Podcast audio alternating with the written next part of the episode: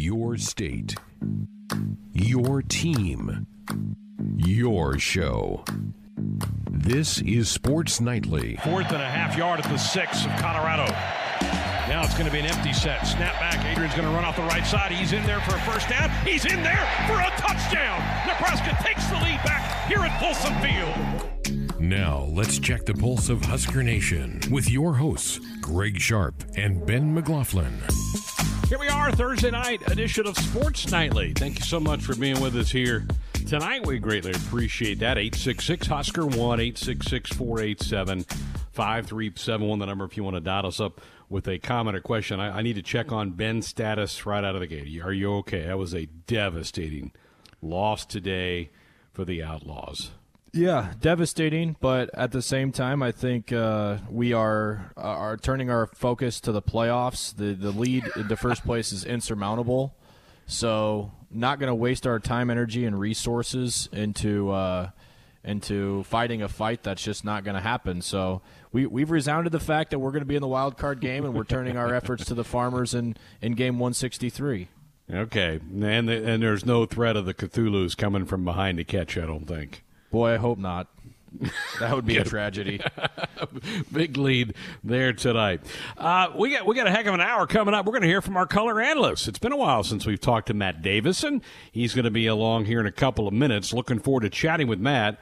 We're going to reminisce about the our greatest games tomorrow night, which is the '97 Husker victory out in Seattle, a top five or top ten matchup. I think Nebraska was ranked seventh.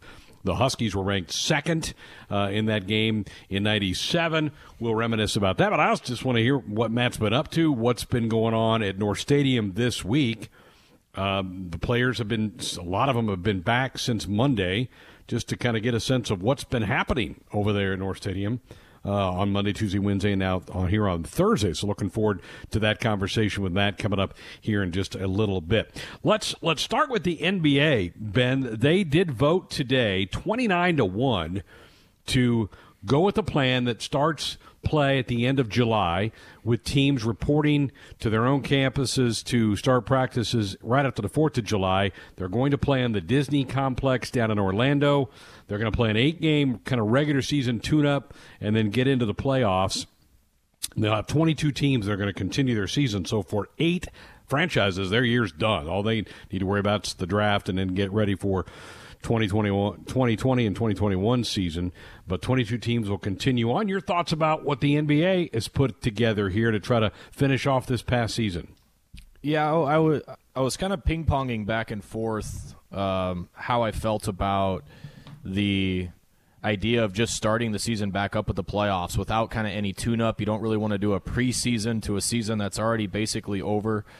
Um, and, and, you've got the bottom eight teams who are probably just playing for draft picks anyway. So they're probably just throwing games, you know, at that point. Um, I think it's a great idea. I think the, the, the location thing is interesting, how, how they were going to navigate travel.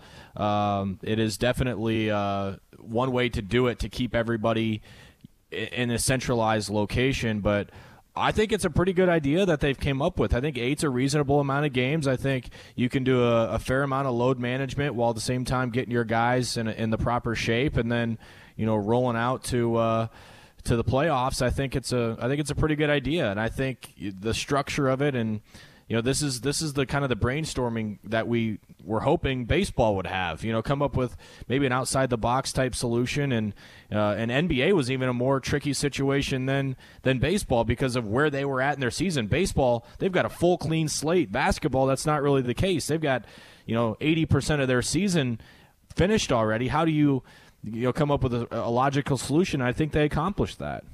You think the the one team that voted no is Portland, who I believe is a playoff team, right? I don't have the standings right in front of me, but I think they're going to be one of the 22 teams to continue on. If you're one of the eight, are you upset about this, or do you realize last season was a lost cause? Let's just regroup and move forward. I mean, I th- uh, it's interesting because you, I, I saw that too. That, that that there was one franchise that decided that this wasn't going to be something that that they were in favor of, and um, the perspective conversation I think is probably one that uh, we all wish we were a fly on the wall? Was it a unanimous organization type thing? Was there one or two voices that reigned supreme in that conversation that became the mouthpiece of the franchise? They're a good enough team to compete in the Western Conference. Uh, there's no doubt. You got one of the game's best players in Damian Lillard. Uh, you know, to be able to to compete. I know the Lakers are really tough. Houston's really tough. Um, you know, there there are tough instances that, that are going to make the, the playoff road challenging. But at the same time, you've got a team that you should be able to feel confident in your ability to go out and compete. So um, I think uh, you know overall surprised that it's Portland. I think if you were to you know pull NBA fans and say, okay, you got one guess of, of who was the one that uh, wasn't in favor of this, I don't think Portland probably would have been the top five or ten guesses of of, of where where the NBA was going to go, but definitely interesting that that they are the only one of the entire association to say no. And they're one of the 22 teams to go right now. They're just on the outside of the top eight in the West. They're in ninth place. They're three and a half back of the Grizzlies for that eighth spot to make the playoffs. So with eight games, they're not mathematically eliminated. Their their their their battle is an uphill one with only eight games to try to work their way into the playoff. In fact, they're in a three-way tie with the Pelicans and the Kings all have the same uh, record when they hit the halt button back in March. So th- they will be involved in, in at least eight games in Orlando. One team that won't be is Golden State. So the defending champs are they're done. They're finished. They're finished. They can start thinking about the draft. And here's how it's going to work. They're going to run the eight games and then start the playoffs. And they anticipate, Ben, that their playoffs will go no later than October the 12th. And now they've also are already set. They want a December 1st start to the next season. So if you're in the NBA Finals, you're going to have less than two months to come back around and get ready to start in that new season. Yeah, but the, the good news is they've had so much time off now. Yeah. I mean, they've basically had an entire off season now. So you're playing what? Not even a third of a season at the end, and and they would much rather be out there playing games than than the uh, than the opposite, right? Of of playing too many games and uh, you know worrying about the short amount of layoff. They would be rather out there competing for a championship and then starting fresh normally too. So no, typically that's a short turnaround. But Greg, you think about the amount of teams that's actually going to affect fatigue wise. Yeah, not very right. many. Right. What six six of these twenty two will be done after eight games. Exactly. Right. So the, yeah. they're going to be done by mid August, and like okay, we'll get ready for December, and then with each round of the playoffs, you eliminate uh, a handful of more teams as they make their way through. So that the NBA had their vote today. They're full steam ahead. The NHL is motoring ahead to their thing. Uh, so those two leagues are in good shape. Still baseball hanging out there. All right, Mitch Daniels. Mitch Daniels is the president of the University of Purdue. He met today with um, he was on uh, up in Capitol Hill in front of a, a co- congressional committee, the U.S. Senate Health, Education, Labor, and Pensions Committee. They had a hearing today about getting college students back on campus and doing it safely. During this committee meeting, Ben, he testified that they are not looking to go beyond one fourth capacity at Ross-Ade Stadium. Ross-Ade Stadium seats about 57, 58,000 fans. But he says our plan for not only football, but for all of our sports, so this would include men's basketball at Mackey Arena, is to not go above 25% capacity. So 57, 58,000 fans. You're talking about having 11 or 12,000 folks at Ross-Ade Stadium for their football games this fall. Now, I don't know if that's if he's speaking just for Purdue, is he speaking on behalf of a lot of people throughout the Big Ten Conference? I don't know. I don't get that feeling from the people that I've talked to in Nebraska that they're looking at a 25% cap on their uh, for attendance for football games. Maybe that is what is being talked about behind closed doors, but I don't get the sense of that. But I think we're going to probably just have to take what we can get, and if it's 25%, it's 25%. No doubt. I think there's two ways to look at this. Number one, what you said. Um, if you were to ask fans, would you rather have there be 25% fans, 0% fans, or zero football? Um, they're going to choose 25% fans. If if that's if those are your three options, 25% games with zero fans or no game at all. Uh, you're you're choosing 25%. That's the best option. Now, in a perfect world, there's more than that. 50%, 75%, maybe even full capacity at some point during the season, but some of that is probably unrealistic to expect to start. Now, the other part to this, as I said, there's two parts. To me, the other part is where, where is the competitive imbalance going to lie, right? So if the if the Big Ten uh, comes in and, and says we're only going to do this 25% scenario while the SEC is going, well, we're going to do 80% and or, or whatever the percentage is. There's a little bit of a you know diversity there in, in, in how you're you're characterizing it, and I think Purdue's a great example. Greg, think about the difference of a home field advantage at Ross-Ade Stadium for Purdue football, and taking that same mentality right across that little cement path to Mackey Arena and what type of home environment atmosphere advantage they have in that building and how much they're losing if they're only carrying that 25%. mm hmm So you might pull that philosophy for football, but your agenda might be driven up a little higher for Purdue hoops when you have one of the most intimidating places to play in all college basketball. So I don't know. I don't know if it's just for Purdue if they're thinking past football, but you know if that's the stance they're going to take, they better be ready for it hey, we might have a vaccine by basketball season, right? And then it's lifted. Yeah, yeah sure. Uh, my my trusty iPhone calculator shows for Memorial Stadium a 25% would be 22,500 folks. So it, there would be a little bit of an atmosphere, right? Sure. I mean, 22,500 people at Memorial Stadium.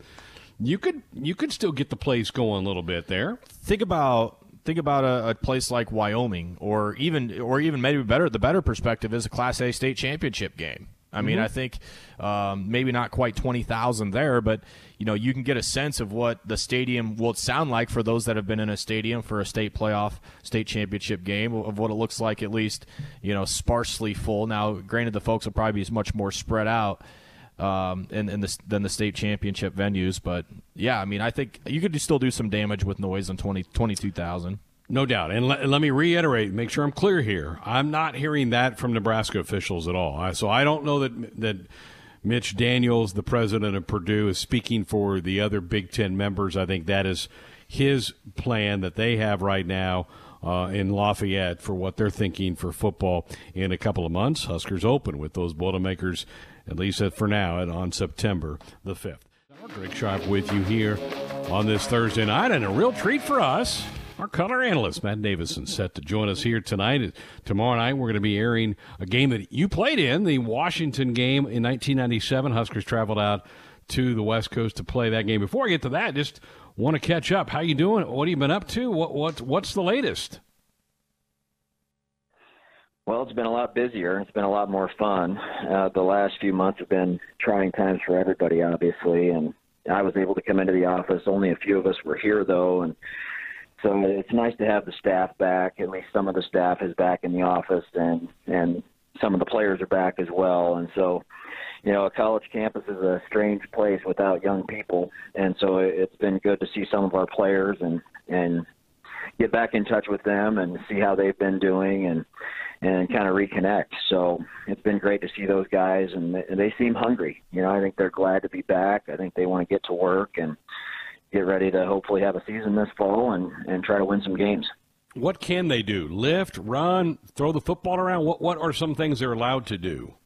Yeah, we're just doing voluntary stuff, so it's really you know up to them. I mean, they're able to to lift and try to get some conditioning, and this is where leadership on the team is is really important to have players that can help lead the way and get everybody in the right spot and get everybody working hard and and so, you know, that's where Adrian has been big on offense and guys like DiCaprio on defense and, you know, guys that have been in the program. I mean, we have a bunch of guys that have really emerged as leaders, but, you know, having those guys help with workouts and, and help run workouts and those sorts of things. So, you know, try to get in shape and lift and try to be big, fast, and strong. In football, that's pretty important. So that's what, that's what they're kind of focused on right now. Yeah, no doubt. How about the coaches? Are you starting to see them trickle in a little bit more now? Yeah, I mean, you know, we did Zoom calls pretty much every day during uh, the last few months, and so seeing them on on Zoom calls is much different than face to face, obviously. And I'm pretty much tired of Zoom calls at this point in my life, so it's good to good to see everybody face to face and and again reconnect and see how see how everybody's doing, and and just have a little bit more energy in the building. So it's good to have those guys back. We have a great group of coaches and great group of guys that really get along well. We're not just uh, co-workers, but we're all friends, and so it's good just to see your friends again and and talk about life and talk about football and talk about all the things that that are going on. So it's it's been uh, it's been a much busier week, as I said, but it's been a lot of fun. It's been really good to reconnect with everybody. That's great. Color analyst Matt Davison with us here on Sports Nightly on the Husker Sports Network. Tomorrow night, you'll be hearing him play. Uh, we're going to go back to one of his games, the 97 Husker win at Washington uh, tough place to play. Usually good football teams out there when you go out there. It was week three of the season, and I don't know how much you remember about it. Your head may have been on a swivel. You were a true freshman and maybe just trying to figure out where the locker was and how to get to the charter flight and all those things. But um, what you, you'd won the first two games of the season, although got pushed by Central Florida in that second game of the year. What was kind of the mood like getting ready for a big game on the West Coast? You know, I, I actually remember that week really well because it was my first trip and it was such a big game. I mean, there's a lot of games in college. Maybe if you asked me about it, I, I'd have a hard time remembering many of the details. But that was a game that really sticks out to me. First of all, it was a my first road trip. I remember. I think it was the the only game my parents didn't attend that I played in because I thought I might redshirt, and no flights were available, and and so many Husker fans went out there and so by the time I found out that I wasn't redshirting, they couldn't even get plans together to get out there. Um, but obviously, I didn't redshirt, so I started playing, and so that was our first road trip. It was number seven against number two. I think Washington was number two in the nation, and and it was obviously going to be a hard game, and it's a memorable game for a lot of reasons. You know, we won. Uh, it was a, a great environment for a game. It was where I I kind of think I learned what leadership was all about in the Nebraska football program. I saw how Grant and Jason really led the way on that trip. And I remember the locker room. I remember the prayer before the game. I remember how Washington's players lined the tunnel uh, that we had to walk through to to go to the field, and how they tried to intimidate us, and that wasn't happening. And it was a good game. It was a loud, wonderful environment. Um, but the toughness of our team really showed through that week, and and so it's a really memorable game. We we did a couple of things on offense that we hadn't done much uh, with the double wing and some of the the power stuff with the quarterback. And Ahman Green did a great job blocking for Frost, and Scott scored on a couple of uh, quarterback uh, keeper type plays and power plays, and and so it was just a, a great trip. And really, it was that that early big game in the schedule that we knew we had to get if we wanted to win the national championship. And so we got over that hurdle. They were they were a really good team, and and somehow we were able to win on the road, and that really got us going and propelled us to get to the number one spot at one point uh, a few weeks later just a great start to the game. You, Scott had a couple of rush, long rushing touchdowns in the first quarter. You built a 21 nothing lead, and that's usually a key, isn't it? When you want to go beat a really good team on the road, is get you can't play from behind, right? You got to get out in front, and that team certainly yeah. did that day. Yeah, for sure. I mean, playing from ahead is good anytime, but on the road in a game that's a coin flip type of game, uh, it, it's big, and I think I mean, Coach Osborne obviously was a master, but he was able to to come up with a couple of wrinkles that week, and we hit him with the, those those runs from Scott early in the game that they didn't know how to defend, and and the offensive line was really coming off the ball, and Ahman Green threw a couple of nice blocks, uh, leading the way for Scott, and so yeah, it was just uh, man, it was a heck of a game. Uh, Brock Huard was getting chased around. We knocked him out of the game. Uh, Grant and Jason were I'm telling you, it was just it was really a turning point for me. I've told the story a bunch, um, but on the plane ride out there, I was sitting next to Chad Kelsay and just asking him about, okay, we land and you know what happens. We go to go to the hotel, we go to the stadium, walk around, you know, do a little walkthrough. So we go to a movie on the road, like where do we eat dinner? I mean, all these things that I hadn't experienced. And then at one point, I I just casually said to him, like, you know, do you think we're going to win? And it was it was just one of those moments in your life where you never forget. He turned and I mean he grabbed me by the shirt and put me back in my chair, and he was just like, are you know, are you kidding me? And he didn't say it just like that, but he said, "Are you kidding me? Of course we're going to win." He goes, "Don't ever say that again." And it was just a, a learning point for a, a freshman, and and to watch how the older guys on the team handled that trip as a business trip, and and all of that was a really a turning point for me in, in my my sporting life through high school and college and and everything. It just was um, a great great trip, and obviously we won, so it made it a lot more fun. But it was a, a big part early in the season to to get us to the national title game. Black shirts were great. They held the Huskies to 43 yards rushing. They had four sacks in the game, and, as you said, that's a number two ranked Husky team that you went out and did that to. You had one catch. Do you remember it? uh, you know, I think it was on the far. It was on our sideline. I, it might have been like a maybe a 12 or 14 yard comeback route. I think. Um, but I, I know I had one catch in that game for sure. So, yeah, I sort of remember it. I was doing a lot of I was doing a lot of blocking and a lot of celebrating in the end zone after Scott scored those touchdowns. I remember those plays. Yeah. Ahman Green had 29 carries in that game.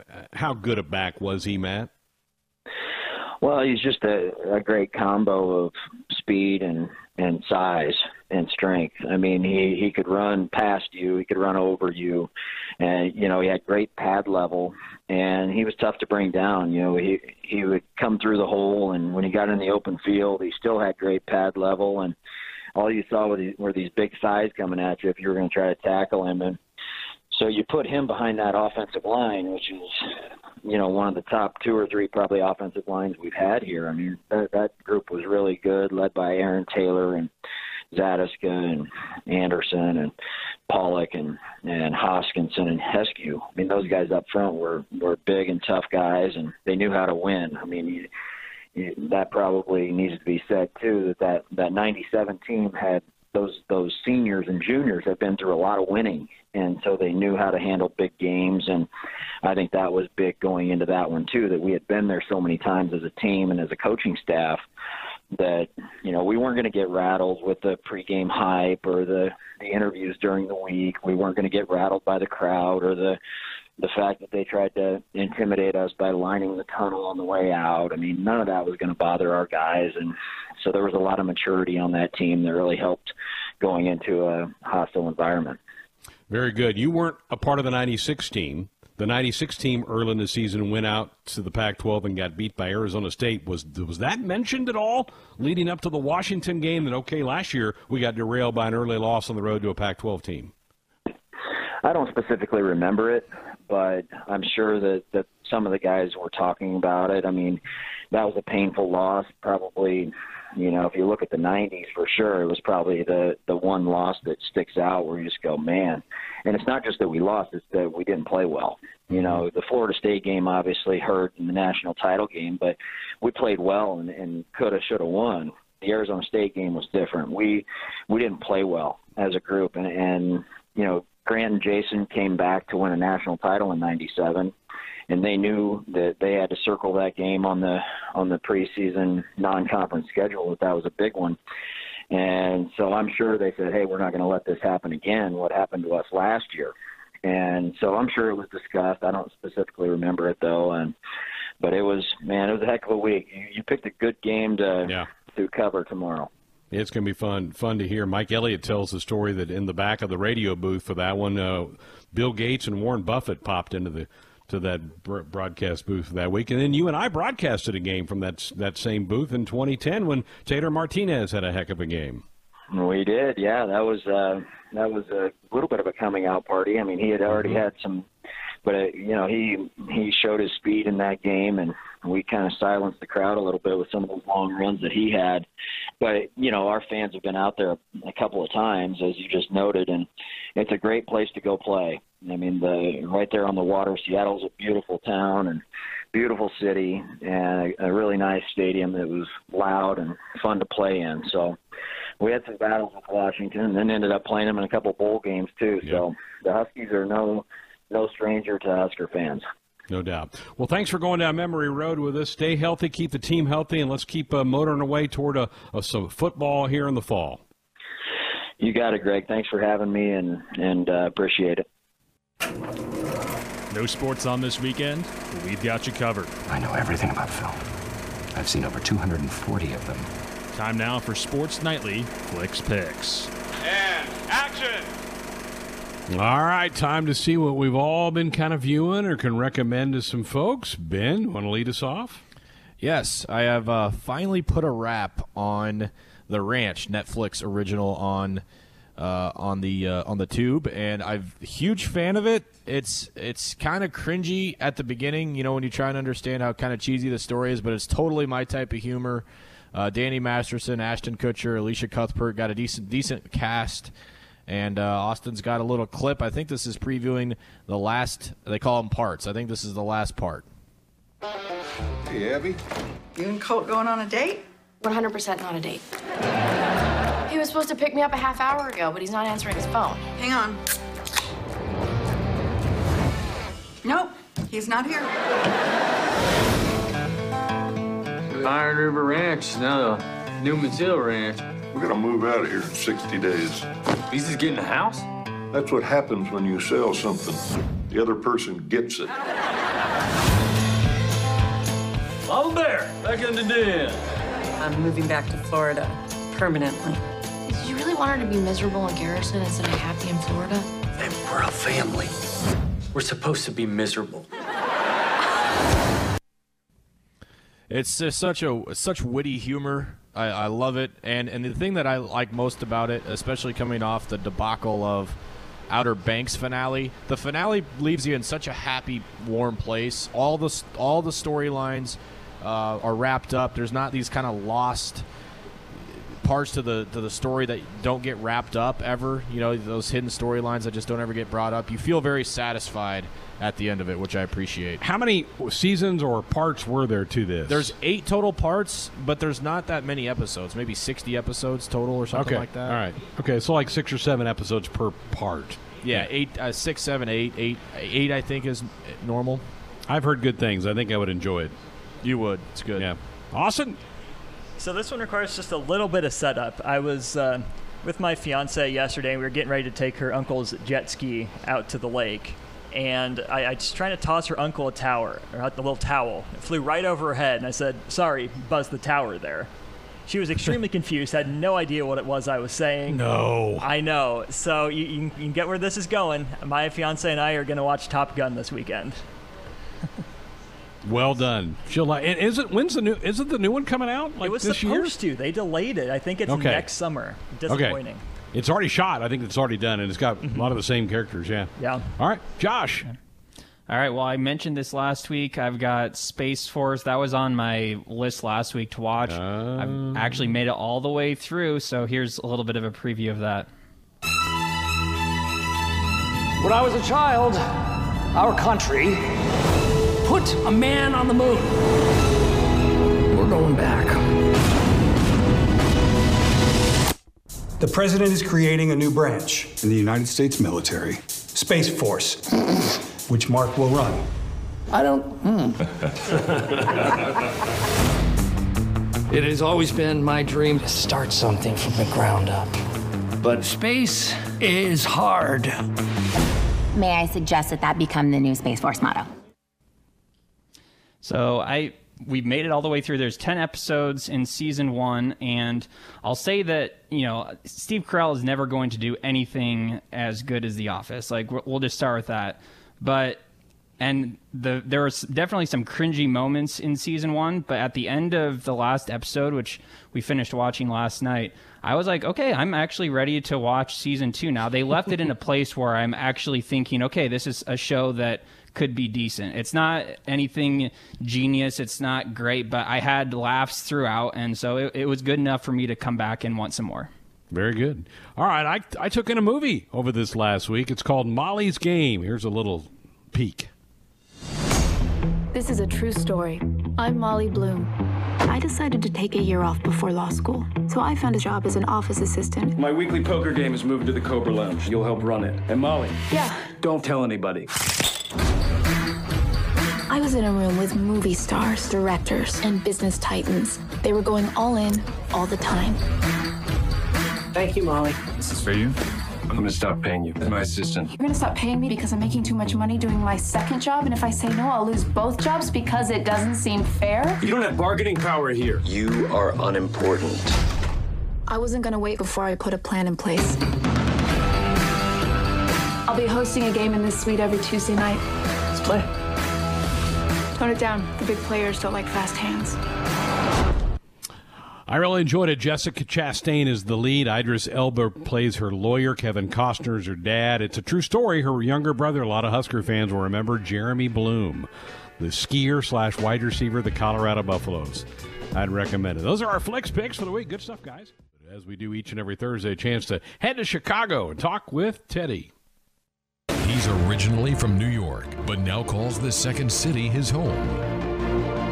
He prefers seeing a yellow card over an icing call. His choice in pizza is still up for debate, but his knowledge of sports spans from boxing to yachting. Sponsored by Bathfitter. For the beautiful bath you've always wanted, kickstart your bathroom remodel by visiting bathfitter.com today. Now, here's the worldly Teddy Greenstein of the Chicago Tribune. Well, it's certainly uh, uh, ever-changing world we live in. We've been dealing with the coronavirus for a couple of months. Now you add in the racial tensions that have bubbled up around the country, and certainly in Chicago, you, Yes. you've had a mess there as well. This is this is a lot to be dealing with, and, and the sports world's caught kind of in the middle of a lot of this. You know, Greg, as I was telling my kids, I thought things couldn't get any worse in 2020 uh, until, you know, when, when Kobe passed. I, when Kobe Bryant died, okay, that's going to be the worst thing we experience in 2020. And now this whole year, man, I just want to, uh, I just want to send it, send it back, uh, but that's not possible. Um, so certainly, yeah, Chicago's had a lot of unrest. Things seem to be calming down uh, for now. I was not marching. I thought about it, thought about taking part. Uh, certainly support uh, support the effort, um, and just hope everybody stays safe out there and and we uh, you know we address the things in this country we need to and get more uh, racial equality out there. Absolutely. Well, you did talk to Kevin Warren, the new Yeah. commissioner of the Big Ten Conference, African American man, oh, one of the few African American men in that kind of a position of power in college sports. I'm sure he had some interesting takes on all this. Yeah, he's such an interesting and substantive guy. Uh, you know, grew up in Phoenix. He actually grew up across from a home of Elijah Muhammad. His father was on the board of the Fiesta Bowl, first African American, and Kevin, as you mentioned, um, you know, a real man ahead of his time. He's the first uh, commissioner of a Power, Power Five conference. Uh, and obviously an inspired choice by the Big Ten. When you get to know him more, you know everybody's incredibly impressed. So we talked about a lot of issues, and um, you know I asked about his history, and um, we talked about you know how he feels in terms of sometimes getting you know being racially profiled. So he was telling me a story that when he was working for the Vikings, he and two fellow executives, uh, both whom were white, they were driving from Minnesota, Wisconsin, Minnesota to Wisconsin, uh, to attend a funeral. The father of uh, one of the front office members of the Vikings. And uh, on the Wisconsin side of the border, they were stopped. He didn't think they were speeding, but they were stopped. And, and he describes a scene where police come, and it was a, a white gentleman who was driving the car, and Kevin was in the back doing paperwork. And the officer just couldn't understand how the car belonged to Kevin, but he was in the back, and, and his colleague was driving. And he said the gentleman had his, his hand on the holster and was very nervous. And what Kevin told you know his colleagues at that point was, now you understand. You understand what this is like for African Americans at these traffic stops way too often. So we called it, you know, 15 minutes of fear, and it just should not be like that. So um, Kevin has is uh, created a coalition, an anti-hate, anti-racism coalition, and there's broad range of goals here in terms of voter registration and um, you know educating Big Ten students and athletes on the issues, and hoping that they will maybe you know take some leadership and actually try to enact legislation to try to change things and improve society. Teddy, what's been the Northwestern officials' response to this? We, we've been covering Scott Frost's statement. Fred Hoiberg had a really heartfelt statement. He obviously spent a lot of time in Minneapolis, so that community is near and dear to his heart. What about from the Northwestern angle? Jim Phillips, the AD, came out with uh, about the strongest statement that I have seen. He said, Our department has failed.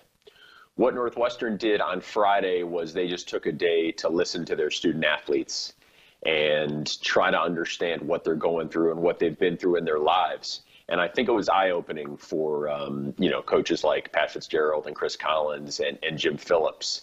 You know, it, now is the time for people like me to be listening instead of doing so much texting and talking.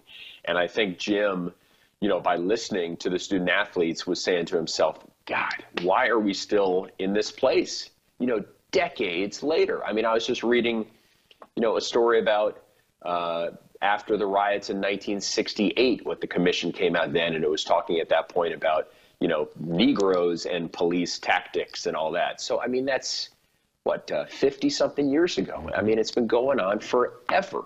And why didn't people, why were people so afraid to listen to Colin Kaepernick? Why did they focus so much on, you know, per, as they contended, offending the flag versus listening to why he was doing this? So now people, I think, are finally open minded to the idea that we have to listen, we have to make changes.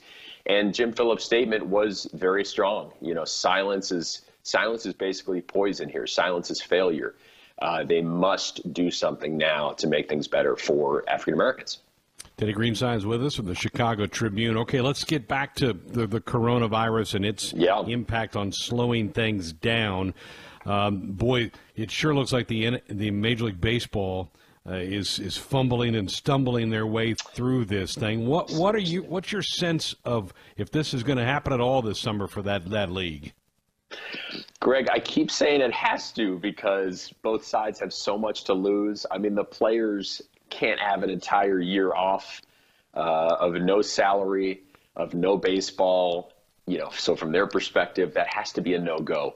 And from the owner's perspective, even if they have to lose some money in the short term, if there's no baseball, what happens to the sport? What happens to the value of their franchises? Think about that. So even if they don't care about, you know, society in America and and and staging games, wouldn't they be concerned about the long-term effect of, you know, how this affects their team? you know, will there be a 20 or 30 or 40 or 50 percent drop in attendance when baseball finally does come back? So they have to hammer this out. You know, as you know, uh, there's got to be something between the 50 games that management is talking about and the 114 games that the union is talking about. I mean, if you meet halfway, it's 82, which is probably what the schedule should be. And uh, I'd say there's even more pressure on baseball now because the NBA has figured it out with very little or next to no strife. They've got 22 teams, as you know, going to Orlando, and uh, baseball has to do its part now. You mentioned the NBA. It looks like now the way they've got this slated out, they're going to be into their NBA finals in the first, second week of October. It's going to be interesting, Teddy, if football happens. We all hope it does. You've got you're kind of in the heart of college football season in the NFL. What about a, like a game six of an NBA final on a Sunday night up against a pretty attractive NFL matchup? It's going to be interesting to see where the eyes go. Yeah, it'll be the first time we're not longing for a 30 for 30. yeah. I mean, once we actually have live sports, that would be a great problem to have if there's too much stuff going on. If there's a golf major and uh, a college football game and it's an NFL weekend and the NBA and maybe even MLB, that would be a delightful problem to have. And really, I think long term, it's going to be interesting to see how the NBA handles its schedule. It certainly sounds like the league wants to shift everything later to where they start either on Christmas or maybe a week or two before. So there's Christmas games are of higher quality. And clearly, they would rather end their season in maybe mid or late July and uh, compete with baseball than have that month in November where everybody but the hardcore basketball fans are not paying much attention to the NBA. So uh, let's hope we have this logjam of sports going on in the fall. Yeah, I'm I'm ready for it. Bring it on. All right, what are you working on? You got anything in the hopper we need to be keeping an eye out for? Yeah, you know, I'm about to file a story on uh, a guy named Ryan Padgett. Ryan Padgett was a starting offensive lineman for Northwestern in the Rose Bowl. And then he became a doctor. out near Seattle. And Ryan Padgett's hospital is the one where the first coronavirus patients were treated in this country. And he became incredibly ill to the point where he was on life support. He was in a medically induced coma, and he needed something called an ECMO machine to save him. So he is okay now. He has recovered. He's an amazing guy. He also just got married in April. Uh, the New York Times wrote about him a couple months ago, and my story is going to be more, you know, sort of Northwestern and college football themed. Um, so I'm excited for that one. And then next week, a lot of stories about Sammy Sosa, because a week from Sunday, there's a 30 for 30 Mm-hmm. uh, about the 1998 home run race. So I have, I've watched the screener, McGwire Sosa, and uh, it's not as good as Last Dance, but uh, we can talk more about that next week. Look forward to that. I've been I I watched the Lance episodes. Boy, that's a guy that's not very likable. Holy moly! I watched the first two hours. I still got the next two, and yeah, I'll be I'll be grinding my teeth. That guy is uh, pretty slimy. Yeah, he is. Teddy, we appreciate it. Stay healthy. We'll talk next week. Thank you, Greg. Best wishes to everyone out there. It's summer. The Huskers are sharpening their skills with 7 on 7 drills. We're keeping Greg and Ben in shape during the off season with some 7 on 7 of our own. Seven topics from sports For Manning, seven touchdown passes. to pop culture. I never joke about my work, 007. It's time to go 7 on 7 on Sports Nightly. It's only been like half an hour since we made our Flix Pix, but there's been such an outcry for this crew to get back together, such an outpouring of support for that segment and this group of four people to get back together. So, this being their team, their state, their show, we thought we'd oblige them here on 7 on 7. Got to give the people what they want. It's what we're here for.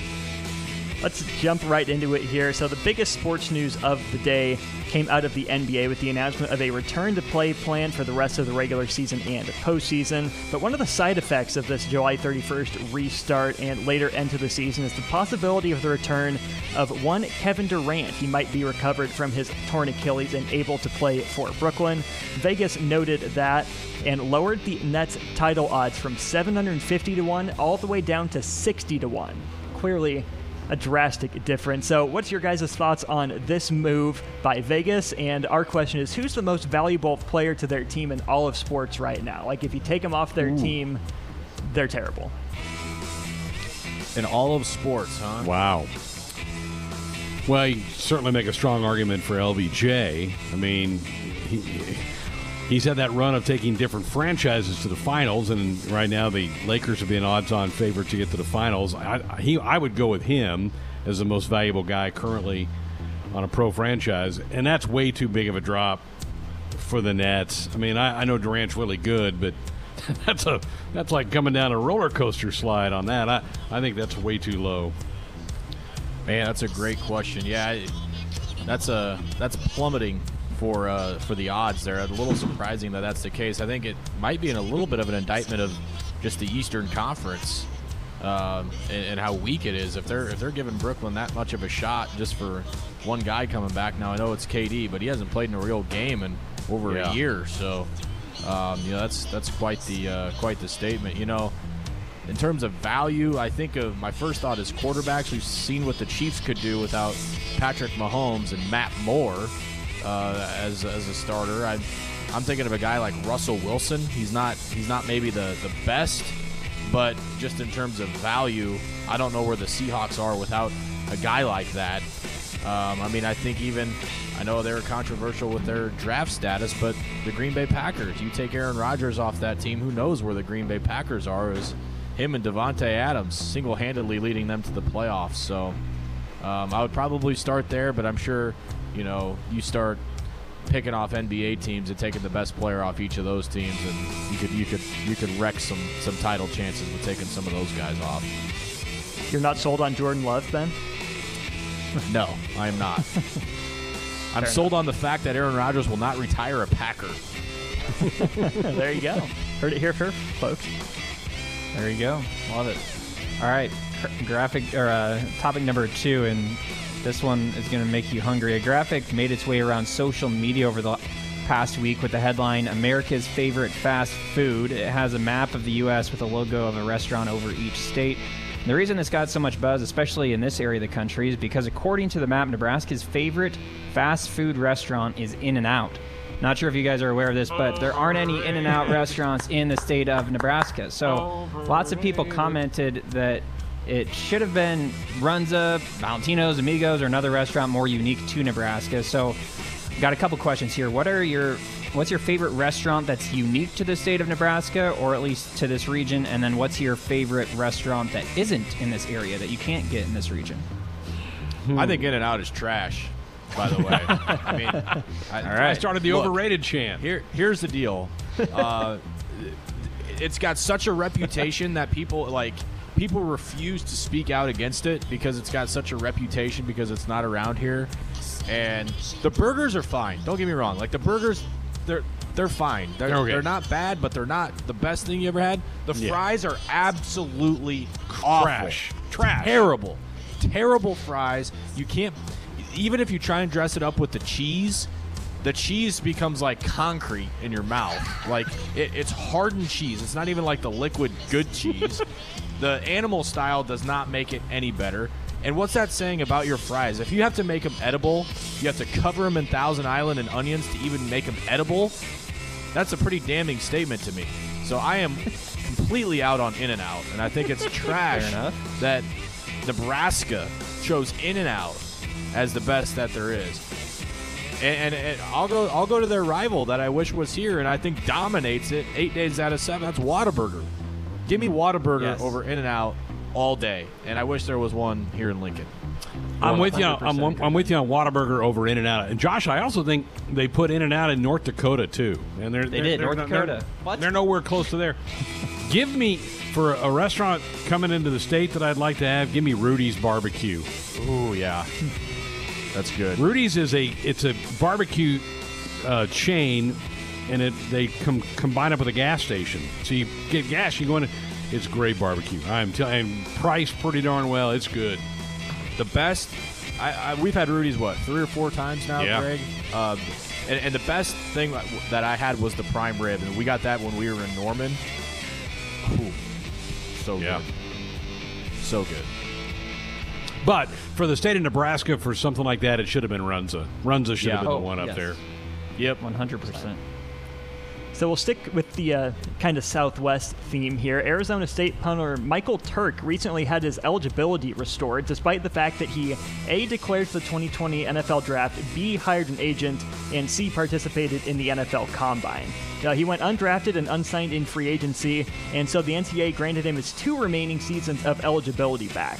Is this something you guys think should be a policy going forward, or a one and done circumstance because of everything going on? I love it, and I think we're trending this way. If the athletes want to declare, give it a try, don't get picked, they should have the ability to come back. Now they got to make they got to make payment back to their agent or whatever. They're going to have to do figure that out. But absolutely, if these kids are going to do this, the NBA has a pretty good thing. They let you go through the tryout stuff, and then you can pull your name out. In fact, I think I saw today. They're giving these kids up until like August third to take their name out of the hopper for this year's draft because of all the delays in the NBA calendar. But in the NFL, you have to make your decision by like January 15th for a draft that happens in late April. That's ludicrous. We're starting to see the NCAA loosen up on these policies. I'm, I'm glad that this young man got his time back in college. I'm fine with it only if they maintain the three-year mandatory For the eligibility for the in NFL. college. Yeah. You can't if they start saying, okay, you you can you can declare as a freshman, and you declare as a freshman, declare for the NFL draft as a sophomore, declare for the NFL draft as a junior and as a senior. I I have a big issue with that. If, That's if you want to let juniors try it and say, you know, throw their hat in the ring and it doesn't work out, let them come back for their last year. But I am not about opening that box for for freshmen and for sophomores as well. Fair enough. All right, moving on to topic number four. A woman in Fort Myers, Florida, was woken up early in the morning last week by the sound of some banging on her front door. She went to investigate and found two alligators wrestling each other. She took a video of the fight, which lasted about 20 minutes, and they eventually walked across the street and disappeared. But What's the strangest animal encounter you guys have had, and what's the most exotic or wild animal that you've seen close to your house? Clo- ben, you're up. Oh, You man. need- I've, I've got this, if you need a minute. Yeah, go think. ahead. Okay, we've got a family of foxes that live around here, so I've seen foxes running through our neighborhood. That's probably the most exotic Mm-hmm. thing, and, and from time to time you'll see a deer fairly close to us out here. The, the closest I've kind of been to an exotic exotic type animal is we were leaving Mount Rushmore five or six years ago out there, and we were driving along and we got stopped because there was a bunch of buffalo just kind of hanging out on the highway. Nobody could go anywhere because the buffalo were just standing there, and you're like, got to wait for the buffalo to get off out of the way so you can move your car on through. Now I know those aren't that exotic, but you don't see a lot of But buffalo, still. at least around here. This isn't something that's close. that's around my house, but my dad actually is really into bird feeders, and he has some bird feeders that he tends to multiple times per day, and he attracts orioles, like Baltimore oriole birds, in the backyard. That's not something you see a lot at Nebraska in Nebraska, but. Yeah. They're, they're pretty birds, and he's done enough research to find out what they like to get them there. And um, that's really the most exotic thing I can think of. I mean, you see possums and you know raccoons and everything every now and again, um, and and most exotic thing I've seen. I don't know that it counts being in Yellowstone Park. Yellowstone was, I think, it was our last seven on seven. We've driven that park a bunch of times, and I mean everything you could you could want to see: moose, antelope, buffalo. But that's that's in a, in a, in a national park setting, Yeah. I guess. Just in a, in a wildlife occurrence, um, just this last summer when we were in Hawaii for my buddy's wedding, we're out swimming in the ocean, and giant sea turtles are literally swimming right around us, and you Whoa. can see their little heads poke up, That's and you can you can see them swimming. You know, they're swimming within ten feet of you. They're they're kind of numb to the fact that people are in the ocean, so uh, that was pretty pretty unique and pretty fun to, to just watch. You know, sea turtles in their natural habitat, just hanging out on the on the shores of the ocean. Nice. Moving on to topic number five. So normally we don't use talking heads from network TV shows for uh, our seven on seven fodder, but we'll make an exception here tonight. Max Kellerman, he's on ESPN's First Take, was quoted on his show earlier today saying, "quote No one cares about hockey, and it isn't one of the four major team sports." End quote. What are your guys' thoughts on this? And should hockey be considered one of the big four in the U.S.? Well, I think hockey is kind of a niche for a lot of people. It's pretty big in particular the Northeast, some of the big population corridors of the country, the Chicago, the New Yorks, the Philadelphias. It's really, really big there. Where I think Max is probably going toward, and he probably will be proven right in the next 15, 20 years, is probably soccer and the MLS and pro soccer. Maybe, maybe eventually overtakes even in hockey is maybe the, the fourth of the big four, but in the Northeast and certain parts of the country, there's no doubt hockey's one of the big four. Max Kellerman is, is what I like to call uh, an idiot. Um, that's not, not really a guy feel? that, that has uh, some great takes. I think he, he has fallen victim to the ESPN mantra of you know we gotta we gotta dare to be different. We lost Skip Bayless. Let's bring another yapping guy on here that thinks he knows what he's talking about. But I think I think hockey's it's unique because it's such a a, a local and geographical sport. Like the northern climates are are much more accustomed to the hockey phenomenon where they grow up with frozen ponds like Gordon Bombay in his backyard with Mighty Ducks, you know, like if you're in Texas or you're in Arizona or Florida, I realize they have pro franchises for hockey, but you don't grow up in Phoenix, Arizona on an ice rink wanting to play hockey. You're you're outside playing baseball or even as Greg said Greg said soccer or doing something outside. And I think there are so many limited you know, you, climates in, in America where, I mean, even here in Nebraska, it's rare. You can find it, but it's rare uh, to where it's it's not a sport that's going to demand popularity. But shoot, you go up into Minnesota and, and even parts of Wisconsin and Michigan, and as Greg said, the Northeast, that's way more popular than a lot of sports that they have there. Yeah. I mean, Ben, you and I have been to an NHL game in Phoenix, and we saw people just on their phones, not even really paying Yeah. attention at all to the games. One in particular, which I couldn't believe, we had great tickets, great seats, and they- yeah, they they would rather be on their phones. But you know, that's probably I don't know where Max Kellerman's from. I can't imagine it's from a northern climate, but I can't imagine he is from Minnesota saying that. What do you guys think? Josh, I don't Austin? personally. Yeah, I don't personally think that it. It's. I don't, he can't say that nobody cares about hockey. Like that's not true. People care about hockey. You can make the argument that it maybe isn't one of the four major team sports, but then like what is? You can say that there are three major sports now in the U.S., but there's not. If it's not one of the four major team sports, then you can just say that there's three. And uh, you're right, Greg, that eventually soccer might become that, but Yeah. right now I don't think it is. So. I'm okay with putting hockey as one of the big four. I don't personally follow it. I still think it's big enough right now to be included. And it's really funny coming from Max Kellerman. He uh, was born in the Bronx.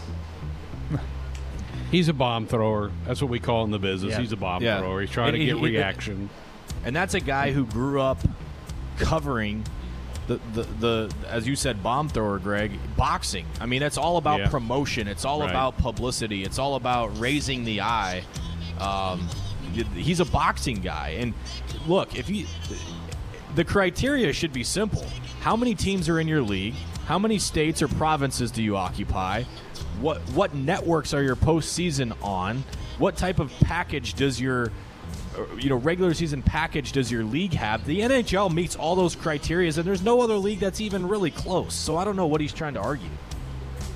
Well, there's a reason why we don't usually go with go this direction for getting our topics, but they're guys just throwing random things out to uh, make a point. But all right, let's move on to topic number six. We're all hoping that we have a Major League Baseball season, although it doesn't seem super likely at this point. But according to a report from the Detroit News, if a season does take place in Major League Baseball, team TV and radio crews will do their road broadcasts from a studio instead of traveling to games. Home games will be done as usual, though. Have either of you guys had to announce a game from a studio? And if not, what's the weirdest broadcast pos- position that you've had for a game? I have not had to do one remotely. Um, you know, BTN does a lot of that with some of their sports. You know, they're particularly the Olympic sports broadcasts. They don't send their crews to soccer, even some baseball games they don't have that. So this is not real odd or rare. It's becoming more and more common. Um, I've done some strange places calling high school football where I've been like in the back of a pickup truck, uh, down behind by an end zone to call from. So those have been some some odd spots. Yeah, for me, um, Rutgers. it takes away so much of just the feel of calling a game when you're not in studio. I or where you are in studio. I I have never had to do that. Um, the most bizarre place I've broadcasted from, it wasn't a game. We talked about the Women's College World Series earlier. Nate and I did Sports Nightly from a parking garage of our hotel when there was a tornado happening a half a mile from our facility. That was a was night a that, fun I night. will never forget. Um, and, and the most bizarre place I've or, or roughest conditions for broadcast, sadly, sadly to say, um, picnic tables right behind home plate with no cover. I mean, I, Rutgers. there is still one. He said it, not me. School in this league that uh, you know you you require a hundred foot extension cord for power, and uh, yeah, you don't really need to dip too far into the memory bank to pull that out. All right, topic number seven. So, a West Virginia woman and her husband were arrested earlier this week on multiple charges, uh, saying that she faked her own death to avoid prison time. So, this woman had previously been charged with federal health care fraud. So, she, her husband, and their 17 year old son concocted a story saying she fell to her death from an overlook. They even planted some items at said overlook to make it look more realistic. But back on Tuesday, she was found hiding in a closet at their at their home. So hopefully it never comes to this. But how would you guys fake your death? Oh my god! All right, all right we waited until question seven to ask an incriminating question. So it would we- be something held off with- absolutely epic. Like, you know, Yeah. something was on fire and I ran in and saved like eight children and a bunch of pets or. Yeah, you but know, then you'd something have to like have the big fire and stuff. You'd have to have that. What's a little arson on top of all that hero rescue? Right. Yeah. I mean, if, I'm guessing if you're having to fake your own death, that you've done something bad. So you may as well burn down a house. Or All right, something. he- he- here's mine. I, I would I would be out up in the mountains. Tell everybody I'm going out for a bike ride. Go out for a bike ride. Toss the bike over the ledge and see ya. I'm gone. But there's no body. Somebody will see the bike. I'll, I'll strategically throw it to a place where somebody's going to notice it. Oh, Greg, we've got true. helicopters. You know, we've got body. helicopters and, and search teams and roads. Okay, okay. Then I'm off Unless of a, a bear cliff. dragged you into the woods. I'm, a, I'm, a, I'm, I'm on the ocean, down an ocean you go. highway, and I fall over the edge into the ocean. You're parasailing or something, and your cord gets cut, and down you go. What a grim topic, boys. you know, All right, Ben. it's it's What- faking it. What a bunch of con artists! You you you you, you, you have healthcare fraud, and then you're like, well, let's double down on the frauds. You know, let's. Well, the Oh, fact that they boy. brought their 17 year old son into it, he's not even you know of age, and you make him help you with it. Maybe Terrible. maybe try and isolate like Walter White instead of you know live in your house and hide in your closet. Yeah. Ben, you haven't you haven't sounded off on this yet. On what? Well, how are you going to fake? I just told you I'd go into some sort of burning building or. Ah, see that? Yeah. If I, I mean, honestly, like if I were really trying to get away with something, it would be something water related. you know, because the, the amount of you know, you don't find a lot of bodies in water, Yeah, true. especially large bodies of water.